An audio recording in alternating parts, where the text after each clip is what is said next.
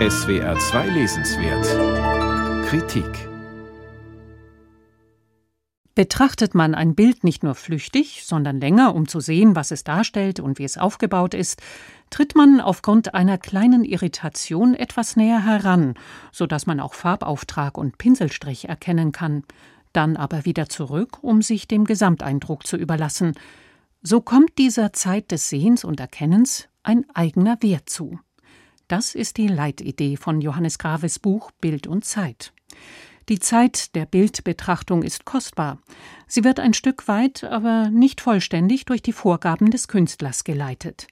Wir erleben eine artifizielle Präsenz, wenn wir uns einen imaginären Gegenstand vorstellen, den das Bild uns vor Augen führt, ohne dass er tatsächlich in diesem Moment und an dieser Stelle vorhanden ist. Vorhanden sind rein materiell nur die Leinwand und die Farbe. In kunsttheoretischer Terminologie wird hier zwischen dem Bildvehikel, das ist zum Beispiel das Gemälde, das dem Betrachter eine Vorstellung ermöglicht, dem Bildobjekt, das ist das mit dem Bild dargestellte, und dem Bildträger, wie zum Beispiel Leinwand oder Papier, unterschieden. Wann wir welchen Aspekt eines Bildes wahrnehmen, das hängt von uns selbst ab. Wir sind auf unser Wissen und unsere Erinnerungen angewiesen und der Künstler kann uns, auch wenn er uns etwas zeigt, doch nur bedingt eine Botschaft übermitteln. Grave schreibt, indem die Zeitlichkeit der Bildbetrachtung nicht als Einschränkung des Präsenzeffekts des Bildes, sondern als produktives Potenzial verstanden wird, eröffnet sie die Option, mit dem Bild zu einem eher offenen Denkprozess anzuregen, statt einen bestimmten Gedanken zu vermitteln.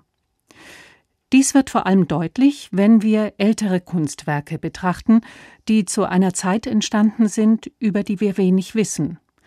Graves Überlegungen zur besonderen Zeiterfahrungen beim Bilderbetrachten sind kunsttheoretischer Natur. Sie beziehen sich vor allem auf Malerei, von Bellini und Caspar David Friedrich über Cézanne bis zu Paul Klee, wobei konkrete Bildbeschreibungen in Graves Buch nur sporadisch zu finden sind, Sie dienen eher der Veranschaulichung der zuvor dargelegten Theorie. Grave zieht klassische kunstgeschichtliche Überlegungen, aber auch poststrukturalistische Modelle zu Rate, um das Besondere der zeitlichen Dimension der Bildbetrachtung zu beschreiben. Es ist ein hochkomplexer Wahrnehmungsprozess, dass wir zum Beispiel Farbe, die auf verschiedenen Stellen der Leinwand angebracht wurde, in ihren Nuancierungen und Abgrenzungen zu anderen Farben begreifen. Im Zuge dieses Zusammenspiels erkennen wir Formen, die wir zu anderen Formen in Beziehung bringen. Zitat Spätestens auf der Ebene der Emergenz einzelner Formen in der bildlichen Struktur zeichnet sich ab, inwiefern die mit ihr verknüpfte rezeptionsästhetische Temporalität spezifisch für Bilder ist und nicht gleichermaßen auch anderen Dingen eignet.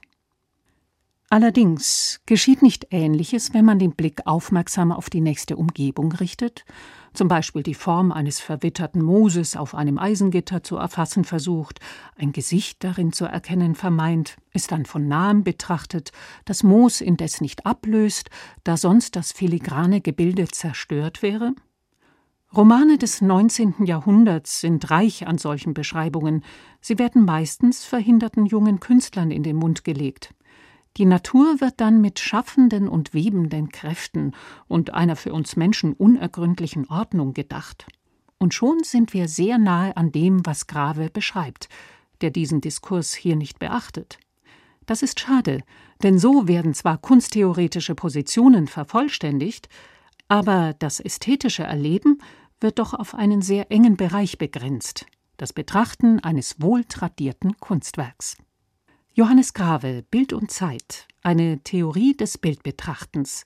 CH Beck Verlag, München 2022, 270 Seiten, 28 Euro.